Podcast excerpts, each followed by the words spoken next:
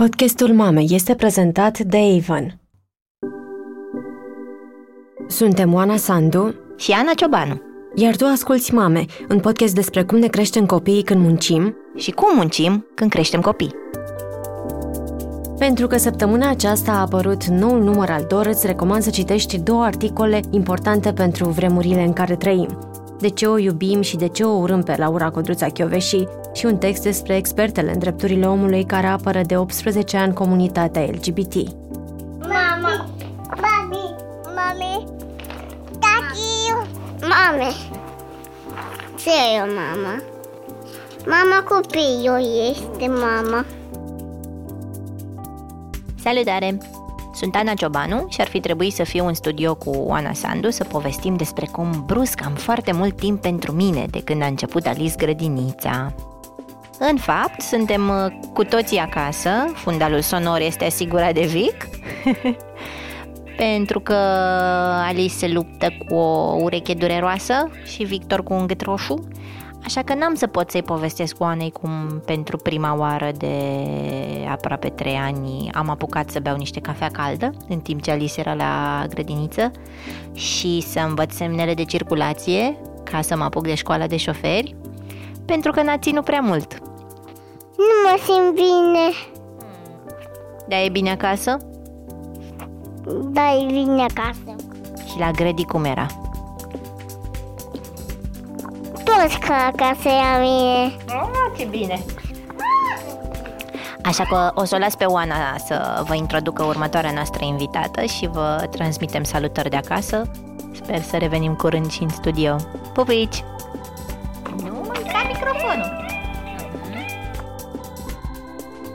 Un sondaj al revistei Time de anul trecut arăta că jumătate dintre mamele noi simt regret, rușine, vinovăție și furie, mai ales din cauza lipsei de suport. În jocul ăsta mai intră și așteptările nerealiste despre ce înseamnă să-ți schimbi viața peste noapte. Ligia Deca, invitata din acest episod, consilier prezidențial pe educație, vorbește cu mult curaj despre momentele de început când s-a simțit mințită de ceilalți din jur, care nu i-au spus cât de greu e să ai grijă de un bebeluș.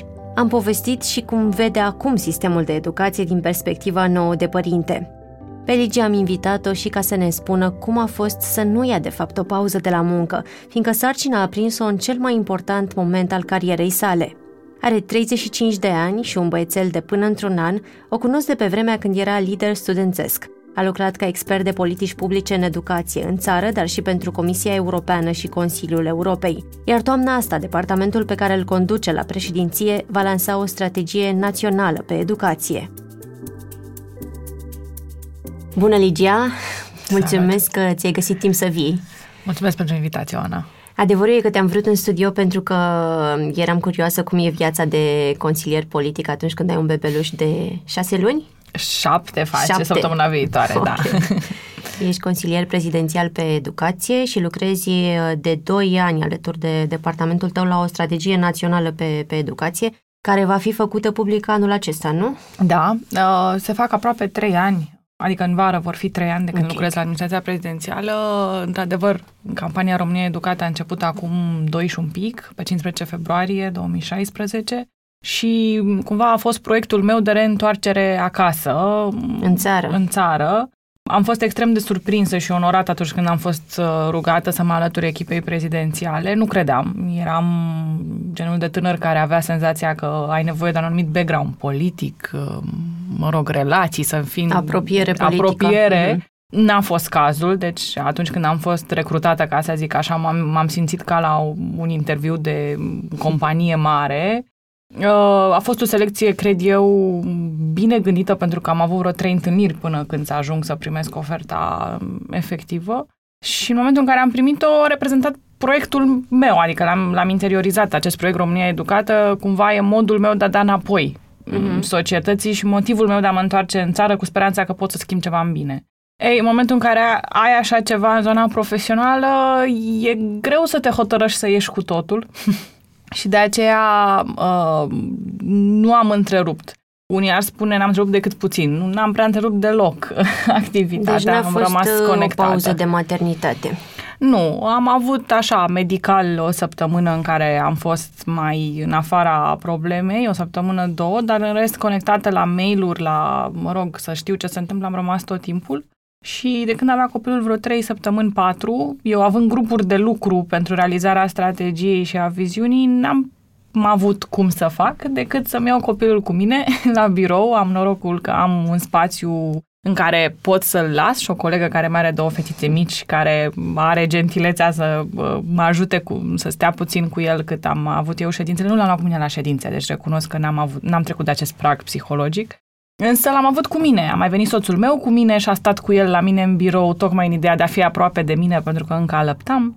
Însă atunci era simplu, fiindcă dormeam mare parte a timpului. Ulterior, de pe la patru luni încolo, n-am mai fost așa de simplu, pentru că stătea treaz mai mult, avea nevoie de spațiul lui e, și rutina aceea pe care ei și-o instalează și a fost mai greu. Am avut noroc că s-a obișnuit cu mama și cu soțul meu încă de la naștere au fost alături de mine și atunci a fost simplu să-l las acasă, cât timp aveam eu treabă la birou. Însă, în continuare, n-aș putea spune că îmi pot permite un program de 8 ore pe zi, iar uh, partea de networking de seară, de mers la mm, gale, recepții, uh-huh. chiar și conferințe, tocuri care încep de la 6-7, iese din discuție în afară de cazurile excepționale. Deci e foarte greu, mai ales că el are o oră de culcare destul de... Uh, la în, șase. La șase, șase jumătate, el uh, adorme și dacă nu sunt acolo, nu că nu se poate, se poate, am încercat o dată de două ori, dar nu mă simt nici eu bine și e și el agitat și atunci prefer să-l prioritizez încă o perioadă. În zona asta politică e destul de greu fără socializările de seară, dar uh, am Pentru văzut că aveai un, uh, ți-ai făcut un plan. Adormi la 7, 8? Adorm pe la 8 și jumătate, adormeam înainte la 8, acum adorm pe la 8 jumătate, 9, atunci chiar am adormit la 10. Ca să mă pot trezi pe la 2-3, uh-huh. pentru că mhm. până pe la 2-3 stă soțul meu cu, cu Paul, uh, să aibă grijă, el nu adorme, eu dorm cât sunt cu el, însă mă trezesc de câte ori se trezește el. Și ca să pot să am și o bucată de 4, 5, 6 ore în cazurile bune uh, bloc, pentru că altfel nu funcționez bine a doua zi, uh, mă ajută el stând cu, cu Paul și înțeleg că e lifesaver pentru că am auzit foarte multe mămici că exact asta nu reușesc să, să, uh, facă. să facă, să doarmă mai mult de trei ore legat și asta afectează foarte tare, cred eu, capacitatea de a lucra. Cum găsești spațiul ăsta mental care îți permite să cauți prin documente, prin legi, prin rapoarte, după ce te-ai trezit de peste 5 ori, poate noaptea trecută. Cum ai făcut uh, pace cu asta? Eu sunt o persoană destul de diurnă, adică prima parte a zilei mi iese, în a doua parte a zilei e mai greu. Au fost perioade lungi când și alăptam și nici nu dormeam atât de mm, ok, în care recunosc pe conținut, nu prea reușeam să lucrez, adică să gândești ceva, să faci muncă de creație, de compoziție foarte mm-hmm. greu. M-am bazat mult pe echipa mea de la administrație, am trei colegi foarte buni care au reușit să pregătească toate drafturile, eu doar să mă uit peste ele, ceea ce ajută enorm și mi-am dat seama că ar fi putut să deleg de, de mai mult de timp. Mult timp. Deci asta te-a da. învățat, maternitatea te-a învățat să te legi mai bine? Uh, îți eficientizezi timpul foarte tare, brusc îți dai seama ce e important și ce nu e important. Uh, din păcate, reduci foarte tare conversațiile telefonice, adică orice conversație care depășește comunicarea de biți de informație, deja pentru tine e un disconfort real, pentru că de multe ori ești fie cu copilul, fie în acele trei ore la birou în care trebuie să le faci pe toate și și asta te afectează cumva în muncă? Nu, dar are alte avantaje. În momentul în care ai un copil, cel puțin în zona mea în educație, privești lucrurile altfel. Uh, ai miza aceea personală pe care probabil că înainte nu aveai și atunci riscul uh, pe care probabil că înainte ai fi dispus să pui sistemul să și-l asume, E o chestiune pe care o cântărești de mai multe ori atunci când îți proiectezi copilul în sistemul de educație pe care încerci să-l calibrezi și îți dai seama că ai mult mai multe întrebări decât înainte. Adică dacă aveam mai multe certitudine, acum brusc sunt mai multe sunt mai multe, sunt mai multe incertitudini, ca la un doctorat. Atunci când începi să cunoști problema mai bine, începi să nu mai fii atât de sigur pe convingerile tale. Ceea ce la un proiect de viziune cred că nu e un lucru rău. Pentru mine a fost interesant și să văd reacția oamenilor, pentru că lucra, lucrez în grupuri de lucru care um, includ actori din educație, reprezentanții exact. actorilor din educație Am avut norocul ca la administrația prezidențială chiar să am sprijinul colegilor uh, și al coordonat al șefului ierarhic, adică domnul președinte a fost extrem, extrem de elegant în a înțelege această perioadă. Colegii mei la fel, când au putut să mă ajute cu o prezență la un eveniment, cu, mă rog, a prelua niște lucruri, au făcut-o cu mare deschidere și fără să, mă rog, mă facă să simt că ei cumva intră în zona Că mea. îți fac un privilegiu? Nu, nu, uh-huh. nu, Mhm. au fost extrem de eleganți. Cumva noi suntem și norocoși, pentru că nu sunt numai eu cu un copil mic, mai avut colegi, Bogdan Aurescu, Andrei Muraru, au copii sub un an. Dar am avut surpriza ca în grupurile de lucru în care am fost uh, să existe atitudine ambivalente, le-aș spune eu așa. Adică, pe de o parte, erau îngrijorați că ce o să se întâmple cu proiectul atunci când eram însărcinată, dacă dumneavoastră plecați, ce facem? Nu, mai, nu se mai întâmplă ceea ce ați promis. Pe de altă parte, în momentul în care am venit la întâlniri, uh, lăuză fiind, uh, am fost întrebată, dar de ce nu sunteți acasă? Că copilul se stresează, nu vă dați seama, da, e important să fiți lângă el. Și atunci am zis, păi, damned if you do, damned if you don't. Uh, nu prea ai cum să fii și acasă și la birou. Poți să-ți iei copilul cu tine, uite, data viitoare o să încerc acest, uh, acest sport să vedem dacă, deși mi-e destul de greu să cred că un copil, chiar dacă are 3-4 luni, poate să stea să asculte o ședință de 3-4 ore fără să înceapă să se manifeste. Se va manifesta. Și cum a fost când, când ți-a spus așa? Mi-amintesc și eu de uh, cineva pe care l-am intervievat și cumva în timpul interviului am ajuns la uh, cum e să fii părinte. Am spus și eu că am, am o fetiță de pe atunci de 10 luni și a fost un șoc pentru, pentru cel pe care îl intervievam, pentru că m-a întrebat Oh, păi și ce cauți aici? Du-te acasă! Da, și... e, e presiune mare. E presiune mare. Odată că e o presiune pe tine ca mamă să stai acasă. Uh, Mhm. Noi avem acest uh, concediu parental foarte generos. Da, care uh, ajută pe care de parte, ajută, ajută siguranță. cu siguranță. Adică ai acea libertate ca mamă că dacă îți dorești să rămâi acasă și te simți bine psihologic cu această opțiune, să poți să o faci. Ceea ce este extraordinar. Adică Fără eu să fii chiar presat mă bucur financiar. că există. Numai că reversul medaliei este că lumea se cam așteaptă să faci asta. Și când nu faci asta, nu toți, sunt mulți care înțeleg foarte bine, dar sunt oameni care cumva te condamnă, adică m, cumva au senzația că ai ales cariera în detrimentul copilului. Ori nu e așa, adică probabil că noi mai mult decât generațiile anterioare suntem crescuți cu o presiune enormă uh, să naști natural, să-i alăptezi, să nu le dai zahăr sare, să-i hrănești bio până la 2 ani, să le cumperi numai hăinuțe din uh, cum, Lână. lână sau bumbac bio în cel mai rău caz.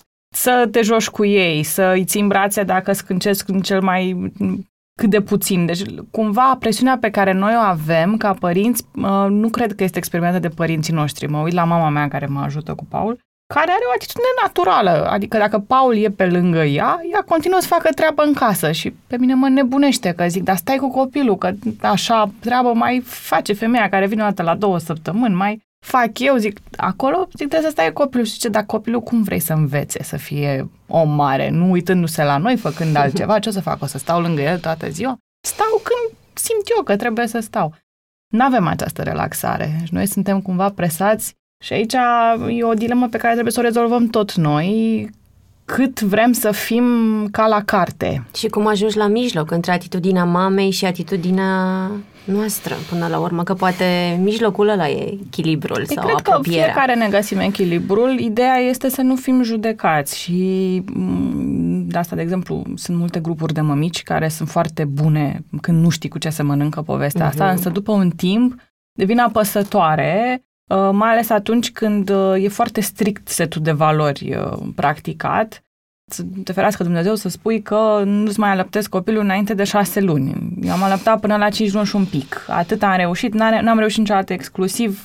A fost mixt, am avut perioade în care era aproape exclusiv, dar n-am reușit full.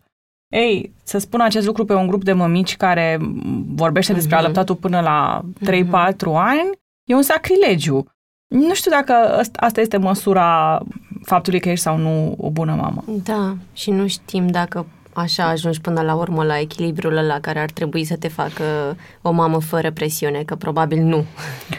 Nu și în lunile în care nu mă duceam decât foarte puțin la birou și eram foarte stresată pentru că era copilul, simțeam, îl simțeam foarte dependent când eram mintitel, uh, simțeam acea presiune psihologică de brusc treci de la socializare, adică cei care lucrează în domeniul ăsta de politici publice politic, știu ce înseamnă un program de muncă. 12 ore, faci 80 ore la birou cu întâlniri, lucrat, după care te duci într-o zonă de socializare necesară mm-hmm. tot profesional. Când schimbi 12 ore de activitate în afara casei pe 0 sau exact. 0,5, psihologic e o furtună și nu e numai hormonală, e un sentiment ăsta de alienare mm-hmm. pe care Cred că ar trebui să-l studiem mai bine și să găsim metode să-l gestionăm, pentru că nu face bine în niciun caz mamelor, asta apropo de incidența depresiilor postnatale și nici copilor. Adică nu cred că ei se simt bine cu o mamă care în esență e frustrată. Că... Exact. Pentru că e o schimbare totală de identitate, devii cu totul altcineva. Una este să fi stat acasă acum 100 de ani, în momentul în care lumea cam stătea acasă și avea o comunitate, și alta este să stai singură cu un copil într-un apartament de bloc uh, în care nu mai cunoști probabil niciun vecin sau mai știi unul singur, adică sentimentul e cu totul altul. Și pe mine m-a ajutat enorm și trebuie să spun asta, faptul că am un partener care înțelege împărțirea responsabilităților când vine vorba de copil. Um, am discutat de la început că nu-mi doresc să fie un tată așa cum, mă rog, înțelegem noi clasicul. Am prieteni buni din zona progresistă care spun, a, păi eu n știu că am copil de după un an. Nu e ok pentru mine a fost foarte important inclusiv că atâta vreme cât am fost internată în spital a stat cu mine, a dormit în spital, a stat cu... Adică știam că este tatălui cu el, nu este doar asistenta. Noaptea mm-hmm. puteam să dorm mai bine. Și atunci copilul nu are nicio problemă în a rămâne uh, cu, tatăl. cu tatăl și ai și tu altă, altă libertate. Sentimentul acela de vinovăție nu dispare când pleci de lângă el, dar e redus.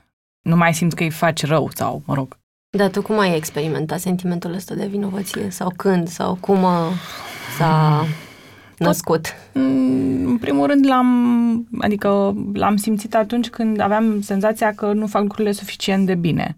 Adică atunci când, nu știu, nu-mi ieșa să doarmă în pătuț, când nu-mi ieșa uh, în prima săptămână a făcut un fel de conjunctivită, cel puțin așa mi-au zis unii medici, alții mi-au zis că are ceva canal lacrimal înfundat Însă noi nu vine cu manual.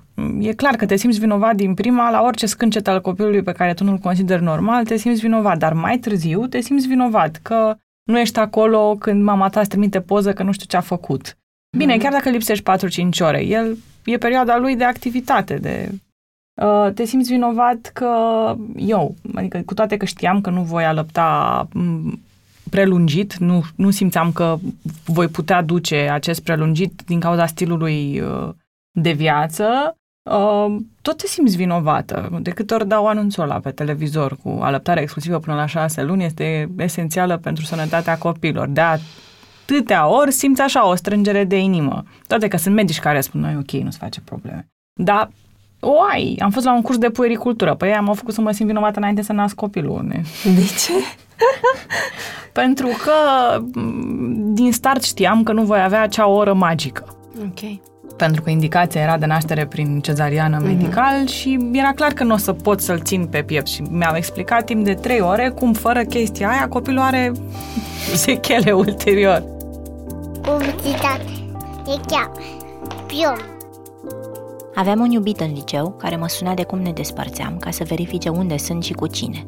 Mă suna pe fix să se asigure că am ajuns acasă. Îmi dădea mesaje noaptea și se supăra dacă nu-i răspundeam imediat. Amenința că se va tăia pe mâini dacă ne despărțeam. Mie mi se părea o dovadă de iubire, deși era atât de obositor și de toxic. Nu știam cum să ies din relație, de teamă că își va face rău. Despărțirea a durat o vară întreagă și câteva luni m-am temut să mai ies singură pe stradă. La mame vorbim deseori despre bebeluși și copii mici, iar în perioadele astea, trei ore legate de somn par să însemne totul. Știm însă că grijile cresc odată cu copiii. Tu ce îi spune adolescentei care își urmărește iubitul pe net? Dar celui care o terorizează cu mesaje. Vorbește cu copiii tăi despre dreptul lor la intimitate și de ce obligativitatea de a face schimb de parole de Facebook, de exemplu, e o formă de violență. Avon luptă împotriva tuturor formelor de violență în cuplu. Intră și tu pe www.campaniarespectului.ro și află mai multe despre cum să-ți sprijini copiii în etapa asta complicată și frumoasă. publicitate. E chiar piom. Nu știu de ce avem această cultură de învinovățire a mamelor, nici măcar de învinovățire, de susținerea unor lucruri care sunt relative, cu atâta tărie, până când mamele încep să creadă că dacă deviază un pic de la traiectoria respectivă, gata, m, repercursiunile sunt majore. Însă nu, a- nu pot spune că am avut așa o stare de vinovăție care să mă paralizeze. Da, da, da. Am Dar reușit în, să trec. în relație cu, cu munca, cum, cum a fost? în relație cu munca, Nu știu, când îți spuneau uh, e, domnia aceea că poate ar trebui să fie acasă să nu stresezi copilul. Cum Ai a o fost? strângere de inimă, pentru că tu oricum stai cu panica în momentul în care mama ta îți scrie sau soțul tău îți scrie că plânge uh, sau nefiind tu acolo lângă el, ai senzația că nu mănâncă suficient de bine. Deci oricum am avut un sentiment de vinovăție. Uh, cele mai mari sentimente de vinovăție le-am avut atunci când era seară și știam că m, face parte din ritualul lui de a dormi să fiu acolo. Și n-ai putut ajunge. Și n-am, și n-am putut ajunge, o dată n-am putut ajunge din cauza traficului, aia a fost groaznică. Restul, mă rog, erau planificate, ne pregătisem inclusiv mental, dar atunci când te chinui, faci tot ce ține de tine și fiindcă faci 45 de minute pe drum până acasă și el intră în criză, adorme fără tine și chinuit, te simți groaznic. Ce n-am făcut? Nu am plecat de lângă el nicio noapte până acum. Deci n-am avut nopți în care să dispar cu totul. Am refuzat, mă rog, să plec în diverse locuri, inclusiv la o conferință la care îmi doream foarte tare să ajung, uh, la Chicago, dar, mă rog, n-am ajuns. Mi-a fost frică să, adică cumva am zis, măi, dacă tot lucrez și plec de acasă câteva ore pe zi, măcar să fiu lângă el în fiecare zi și să amân povestea asta cu plecatul. Asta a fost compromisul pe care l-ai făcut. Da, major, pentru că cine mă cunoaște știe că m, călătoream destul de des în interes de serviciu. Am avut ani, m, ani în urmă, în care m, aveam trei deplasări pe săptămână, ceea ce e nebunești, adică erai mai, eram mai tot timpul pe drumuri. Nu eram la acel nivel, adică plecam o dată de două ori pe lună în afara țării, însă de la o dată de două ori pe lună La zero. la zero, de la șase luni de sarcină, am avut indicații de a nu mai zbura și atunci am deja un an și în care n-am mai ieșit din țară. Și e... mm, E, un, e o schimbare. Orice schimbare Mhm. majoră în stilul de viață generează un pic de frustrare.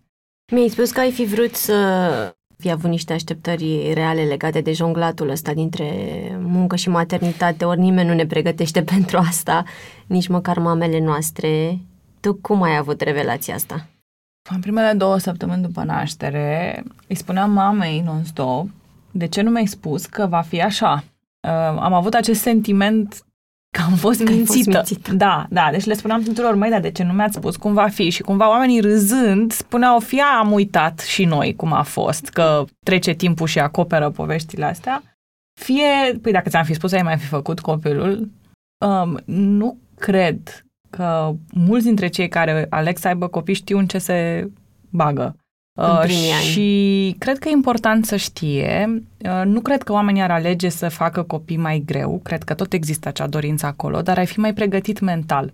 Eu mi imaginam că după o lună, două o să-mi doarmă toată noaptea.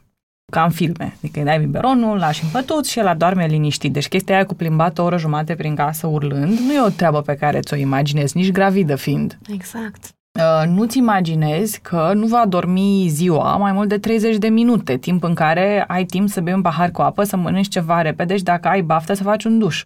Eu mă imaginam că are perioade de cel puțin două ore de somn, de două, trei ori pe zi în primele luni și mm, patru, șase ore pe zi în care să lucrez de acasă mi se păreau ideale. Mm, Ghiciți ce? Nu există așa ceva. Deci, ok, doarme când e mic, dar nu cât să lucrezi tu 4-6 ore pe zi. Deci sunt o serie întreagă de așteptări pe care tu le ai și în mod firesc, ele nu se întâmplă așa. Lucrurile se ajustează ulterior, adică pentru cele care sunt încă în primele luni, atât am să vă spun, devine mai bine. Deci poveștile alea că nu e bine până la 3 ani, nu. E din ce în ce mai bine. La 3 luni e mai bine, la 4 luni e mai bine, la 6 luni e incomparabil față de primele două luni și probabil că devine în timp mai bine.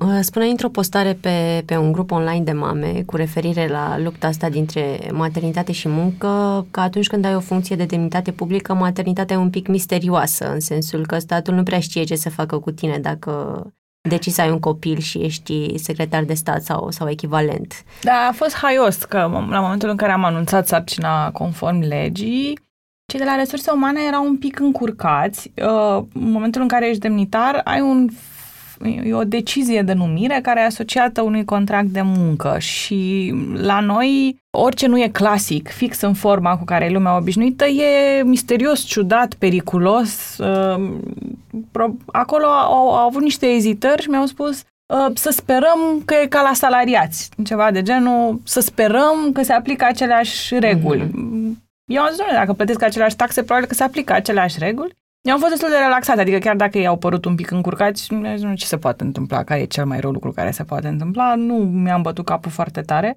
Însă, apropo de așteptări, nu aici e problema, deci nu la beneficiile sociale. Da, da, da. Mai degrabă la faptul că, chiar dacă nu o spun, oamenii au acest sentiment că dacă tot ai fost numit într-o funcție publică, acum ți-ai găsit să faci copii. Mm-hmm.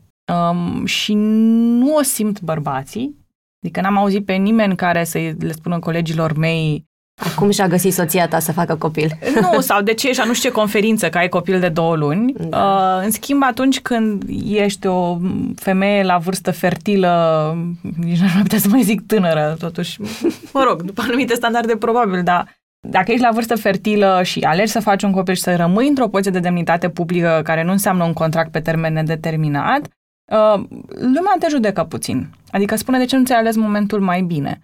Ori noi cei care lucrăm cumva din contract pe termen determinat în contract pe termen determinat, iar în zona politică e clar pe termen determinat că ești cu mandat, știm că nu există acel moment de contract pe termen determinat, de pauză în carieră în care a zice acum fac un copil pentru că am tot timpul din lume. Nu există.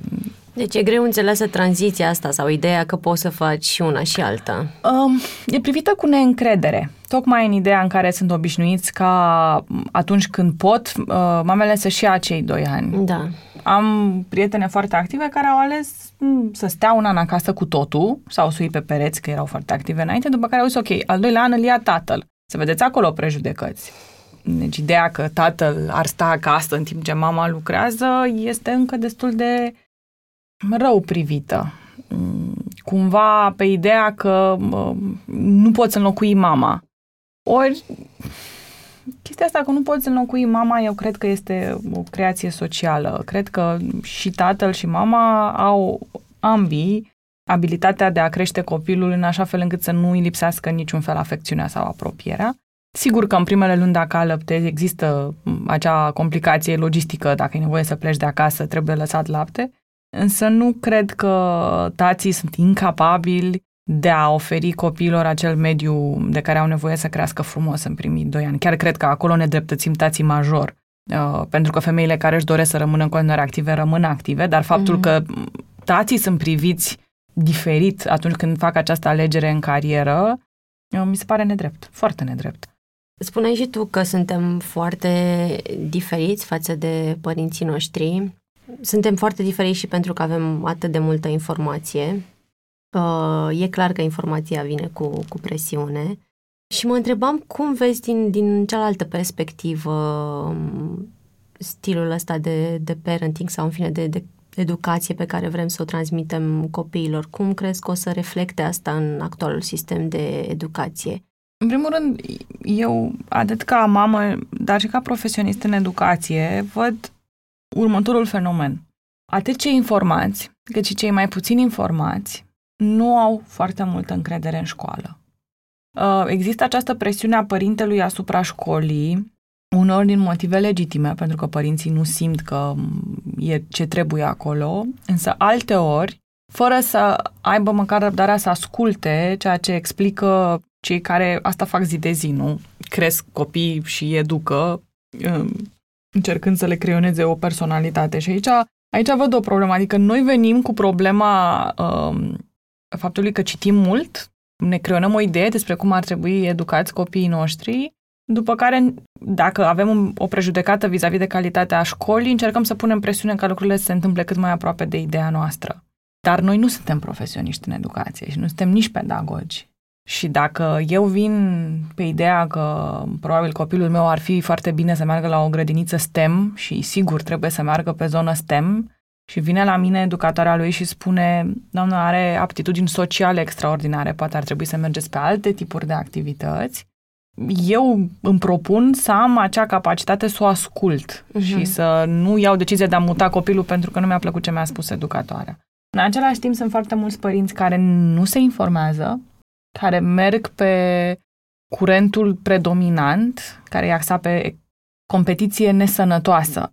Um, și, din nou, aici vedem alt tip de influență al părinților asupra profesorului, în care nu este chestionat setul de valori neapărat sau, mă rog, ceea ce crede profesorul despre copil la nivel holistic, ci mai degrabă este chestionat profesorul atunci când dă un 9 și de ce nu a dat un 10. La grădiniță simt așa că sunt dezbateri ideologice, că uitându-mă la povestea asta cu creștere și cu grădinițele, pe lângă faptul că în societate încă se uită lumea urât la tine dacă îți duci copilul la creșă, uh, încă noi vedem creșa exclusiv ca un spațiu de îngrijire și atât. Partea educațională nu e Educația timpurie nu e conștientizată Mm-mm. la nivel nu, și uh, mai mare. De asta am și prioritizat-o în proiectul România Educată, pentru că dacă investim mult atunci, între 0 și 6 ani, Uh, lucrurile se simplifică uh, enorm din punct de vedere al șanselor copilului, al cheltuielilor statului, al capacității copilului de a-și urma potențialul mai târziu. Ori noi exact asta nu facem. Adică prioritizăm foarte mult unde intră copilul la liceu și, și, gimnaziu. și facultate și gimnaziu, dar partea cu creșa, grădinița... Uh, Merge și așa. Merge și așa, ne descurcăm cu el și acasă, adică cumva lumea nu ia în considerare. Consideră că acei șapte ani de acasă sunt o perioadă de joacă și atât. Joaca este extrem de importantă, dar uh, zona asta de progres cognitiv exact. pe care un profesionist îl urmărește, eu zic că e mai importantă atunci, în acei ani, decât poate mai târziu.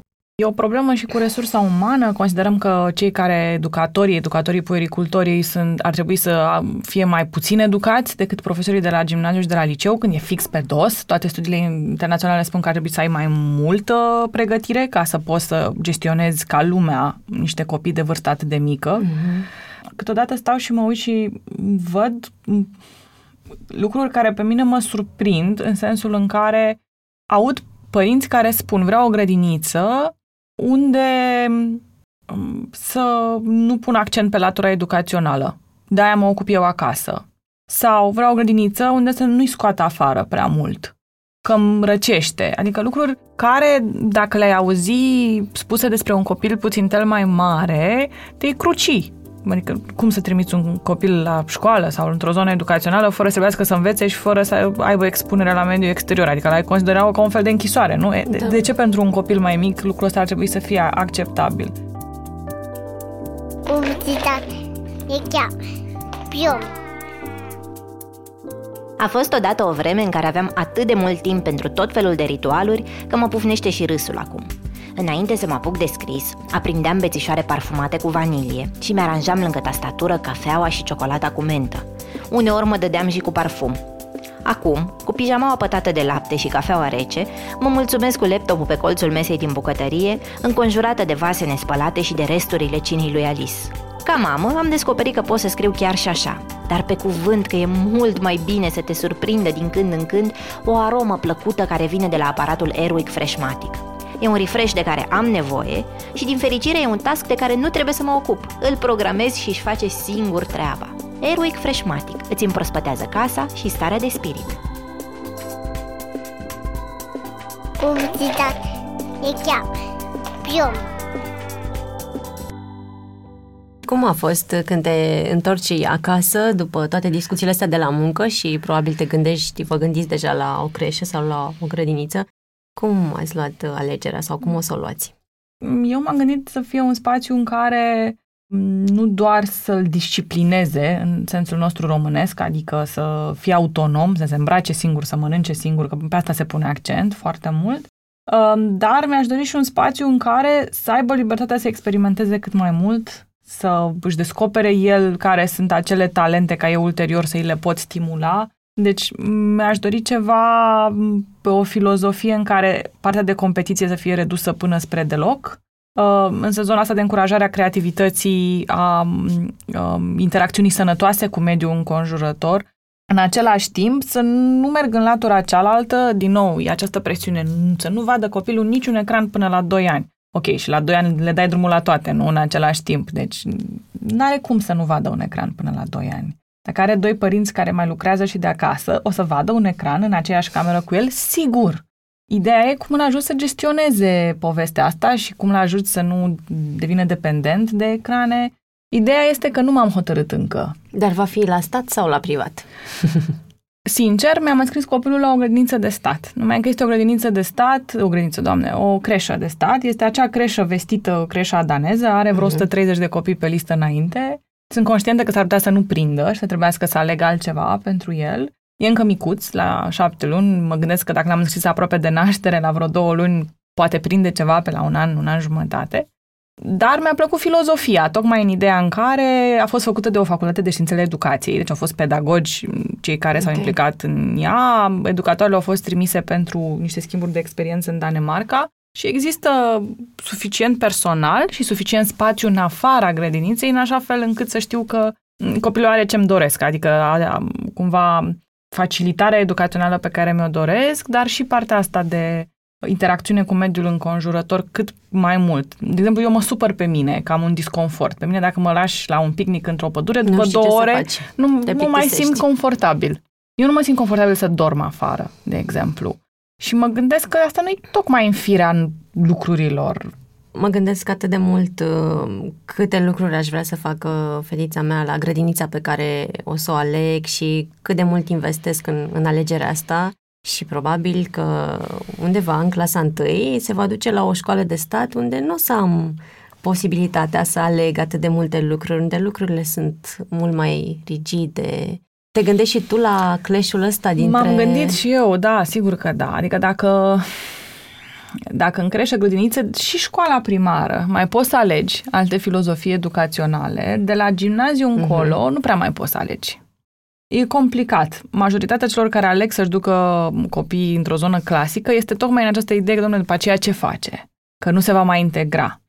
Uh, și aici recunosc că e o dilemă foarte mare la mine cât scoți copilul din zona societății mainstream și îl duci da. într-o zonă privilegiată, că asta este, nu exact. informațional cel puțin. Uh, după aceea cum faci reinserția. Am stat de vorbă cu copii la școli private foarte bune care ajunseseră acolo după ce eșuaseră în a se reintegra în școlile de masă, uh, plecând de la chestiuni extrem de banale, adică i-am întrebat, bun, ce nu ți-a plăcut în partea cealaltă și mi-a spus, păi, țipa doamna la noi și când ridicam mâna să întreb ceva, se supăra pe noi. Ori acolo avem o problemă. Deci acolo separat de alegerea mea personală. Dacă voi putea, am voi sprijini copilul să facă o școală unde nu este paralizată uh, nevoia de a întreba. Dar ce facem cu restul copiilor, pentru că eu mă ocup de educație și cumva nu mi-e suficient să știu că copilului meu este bine. Fiecare dintre noi o să găsim o variantă în așa fel încât copilului nostru să ne fie cât mai bine. Dar uh, în ce societate trăiește după aceea? Ce Pentru facem? că probabil sunt mulți profesori care mai țipă la ore. I-am avut și noi. De ce să nu recunoaștem? No. Și nu e că sunt răuvoitori, e că nu. este o cultură care nu este, s-a schimbat încă. Da, însă în același timp nici nu facem ce trebuie ca lucrurile să se schimbe. De asta, de exemplu, în proiectul nostru am ajuns la concluzia că orice temă am fi abordat, ajungeam tot la calitatea profesorului. Orice am fi făcut, ajungeam la cum este profesorul. Și atunci, cumva s-a desprins natural după 2 ani de dezbateri că vectorul de schimbare este cariera didactică. Cum îi selectezi, ce pregătire au inițial și cum îi ajuți continuu pentru că profesorii de acum 30 de ani au nevoie de ajutor clar în a integra niște schimbări în societatea noastră. De exemplu, vorbim de bullying în școli. Ei, bullying-ul ăsta nu e numai fizic, deși este și acolo și e din ce în ce mai accentuat și trebuie să ai o pregătire să-l gestionezi la copii, dar este și în zona online. Păi cum să reușesc eu, profesor, să, uh, dacă identific un astfel de caz, cum îl ajut pe el să-l gestioneze pe copil când eu nu știu bine nici în ce, în ce rețea socială intră n-am cum să-l ajut pentru că nu știu să interacționez cu instrumentul online respectiv. Dacă peste 10-15 ani România nu are un sistem de educație mai bun decât cel de acum, probabil că eu și mulți ca mine își vor pune problema serios. Ce fac cu copiilor? Mulți adică dintre... problema în sensul plecăm sau nu? În sensul plecăm sau nu, din păcate. Pentru că m- martirism uh, faci mai ușor atunci când nu ai copii. Adică oamenilor care mă întrebau de ce n-ai rămas în Bruxelles, de ce n-ai rămas în Luxemburg, le pot răspunde pentru că am vrut să fac ceva pentru țară, am considerat că aici este șansa mea să fac diferența, îmi place în România, mă simt bine, dar cumva nu aș vrea să-mi expun copilul la o societate în care educația și sănătatea sunt sistemele care sunt cel mai rău privite, chiar dacă eu am acces, să zicem, la alte tipuri de servicii decât majoritatea, pentru că, nu știu, asta prioritizez. Prioritizez să fac o asigurare privată și am resursele respective și știu cum să mă descurc în sistemul educațional că în asta lucrez. Și nu știu dacă îmi doresc ca copilul meu să trăiască într-o bulă, într-o oază a societății. Chiar cred că o societate în care nu te identifici din punct de vedere al valorilor e una care te va frustra continuu. De aceea, cumva, ceea ce fac eu acum mă apasă, apropo de vinovăția asta, nu există numai vinovăția faptului că ești la birou și nu ești cu copilul. Mai există și vinovăția faptului că ai făcut un copil când tu aveai de făcut un proiect care să um, dea speranță de schimbare pentru o țară întreagă. Și știu că lumea nu privește așa la lucrurile, spune, domnule, copilul e cel mai important lucru din viața ta și asta lăsăm în urmă. Este cel mai drag lucru în viața mea, dar eu nu cred că lăsăm în urmă numai copii. Mai lăsăm în urmă și ce reușim să facem din punct de vedere profesional, mai ales dacă lucrăm în domenii care înseamnă mai mult decât binele nostru propriu. Și simt această greutate, adică pentru mine, um, dacă acest proiect uh, nu reușește să lase o amprentă, să schimbe ceva la modul real, probabil că aș simți vinovăția cel puțin la fel de tare ca atunci când nu consider că ai fost suficient de alături de copilul tău în primii ani. Deci, da, e un fel de damned if you do, damned if you don't, însă nu ar trebui luate lucrurile în tragii. Chiar se pot face ambele la momentul potrivit. Adică nu atunci când îți spune lumea că ar trebui să-i faci, preferabil la 27-28 fix, ci atunci când simți tu că este momentul și poți gestiona și lucrurile pot să decurgă ok. Ce înseamnă să fii o mamă bună care și muncește? Înseamnă să înțelegi ce este esențial pentru copilul tău, apropo de așteptările de la tine. Adică dacă, de exemplu, are nevoie de tine foarte mult într-o anumită perioadă, să poți să-ți iei timpul necesar să stai lângă el. Dacă simți că lucrurile sunt mai relaxate, să poți să te concentrezi mai mult pe job și să fie cineva care te suplinește apropo de conectarea cu copilul. Cred că e nevoie ca atunci când ești cu el să încerci să fii cât mai Uh, mult cu el. Mult cu el. Îți reușește asta? Măi, nu, dar sună foarte bine. Adică îmi reușește uh, atunci când nu sunt sub stresul faptului că n-am reușit să fac nici măcar a 10 parte din ce îmi propusesem la Pe job. Pe ziua respectivă. Pe ziua respectivă. Asta mi se întâmplă și mie. Uh, nu reușesc să las telefonul cu totul întotdeauna. Am momente în care îl las undeva și ne plimbăm sau îl las undeva și ne jucăm. Însă aș minți să spun că timp de două ore nu mă uit niciodată la telefon. Deci, sau nu trimit un mail, sau nu răspund la un mesaj urgent pe WhatsApp. E, nu știu, știu că sunt multe mame care o să-mi spună că nu așa se face, dar mie nu mi-a ieșit altfel încă. și o să lucrez la asta. Apropo de cum ești o mamă bună în relație și cu, cu tine, nu doar cu copilul? Ei, asta cu mamă bună în relație cu tine... Nu există conceptul ăsta? Mm, nu, dar eu am, adică întotdeauna am fost genul de om care și-a dorit ceva foarte mult, a lucrat pentru asta, a fost stresat că încă nu a obținut și în momentul în care am obținut acel ceva, eram așa, mm, me, ok, next, care e următoarea provocare? Nu mi-am dat niciodată timpul să sărbătoresc cu mine wow, ce chestie am făcut. Sau dacă am făcut, am făcut câteva ore, nu a fost așa o stare de bine de mai mult timp. Și atunci Uh, chiar dacă uneori văd, uite că mi-a ieșit sau uite că ce-am gândit eu a fost ok pentru el, am așa un split second de mm, chiar am făcut bine chestia asta, după care trec așa de repede la următorul sentiment de vinovăție și la următoarea chestie pe care mi-o propun și nu-mi iese. Am văzut pe net planuri de masă de diversificare făcute pe o lună. În Excel? Eu, nici nu contează în ce idee că erau, la mine nu sunt. Adică cumva mi-aduceam aminte că ok, sunt 10 legume, o să le introduc la o zi, două, distanță, trei și o să le introduc. Și dau seama că ăsta e așa, că sunt patru pe care nu le-am introdus și deja are preferințe de ce vrea și n-am introdus tot și pe la ce vârstă se introducea iaurtul, iar trebuie să... Adică lucruri de genul ăsta care la alte mame văd că ies foarte bine sau foarte natural sau nu știu, asta cu brioșele. Doamne, e o obsesie asta cu brioșele. brioșele, Să-i da. fac copiilor brioșe. N-am făcut în viața mea brioșe, trebuie să mă apuc să fac brioșe.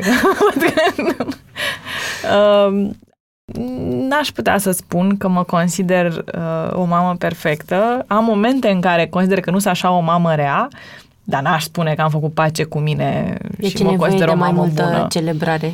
Simți că ar, poate ar ajuta mai mult În orice, dar în ceea ce privește copiii, cu siguranță.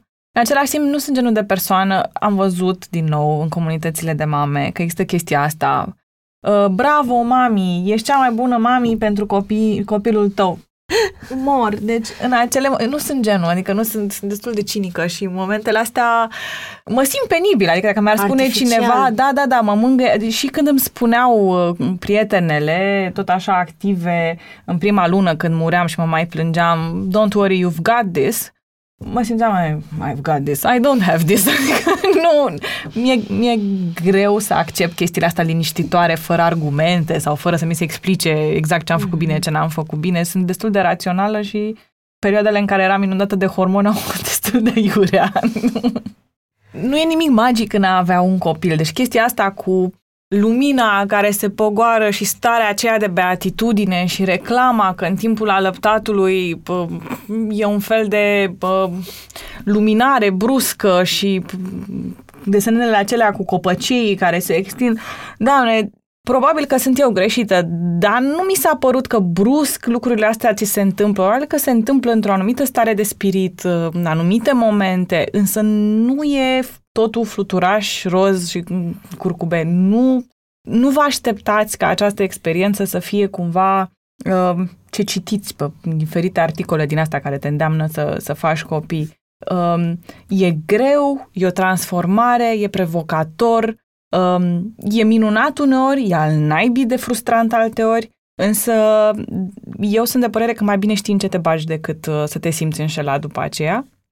Și în esență, uh, un copil nu e un magician.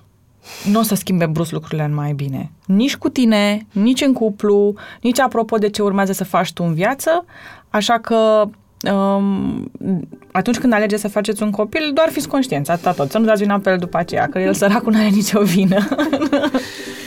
Mulțumesc tare mult, Ligia. Cu mare drag.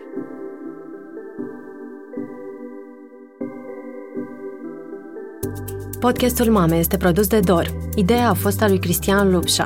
Gazdele sunt Oana Sandu, și Ana Ciobanu. Tema muzicală este un musical postcard de Răzvan Gabăr. Editor de sunet Horia Baldea și identitate vizuală Loreta Isac.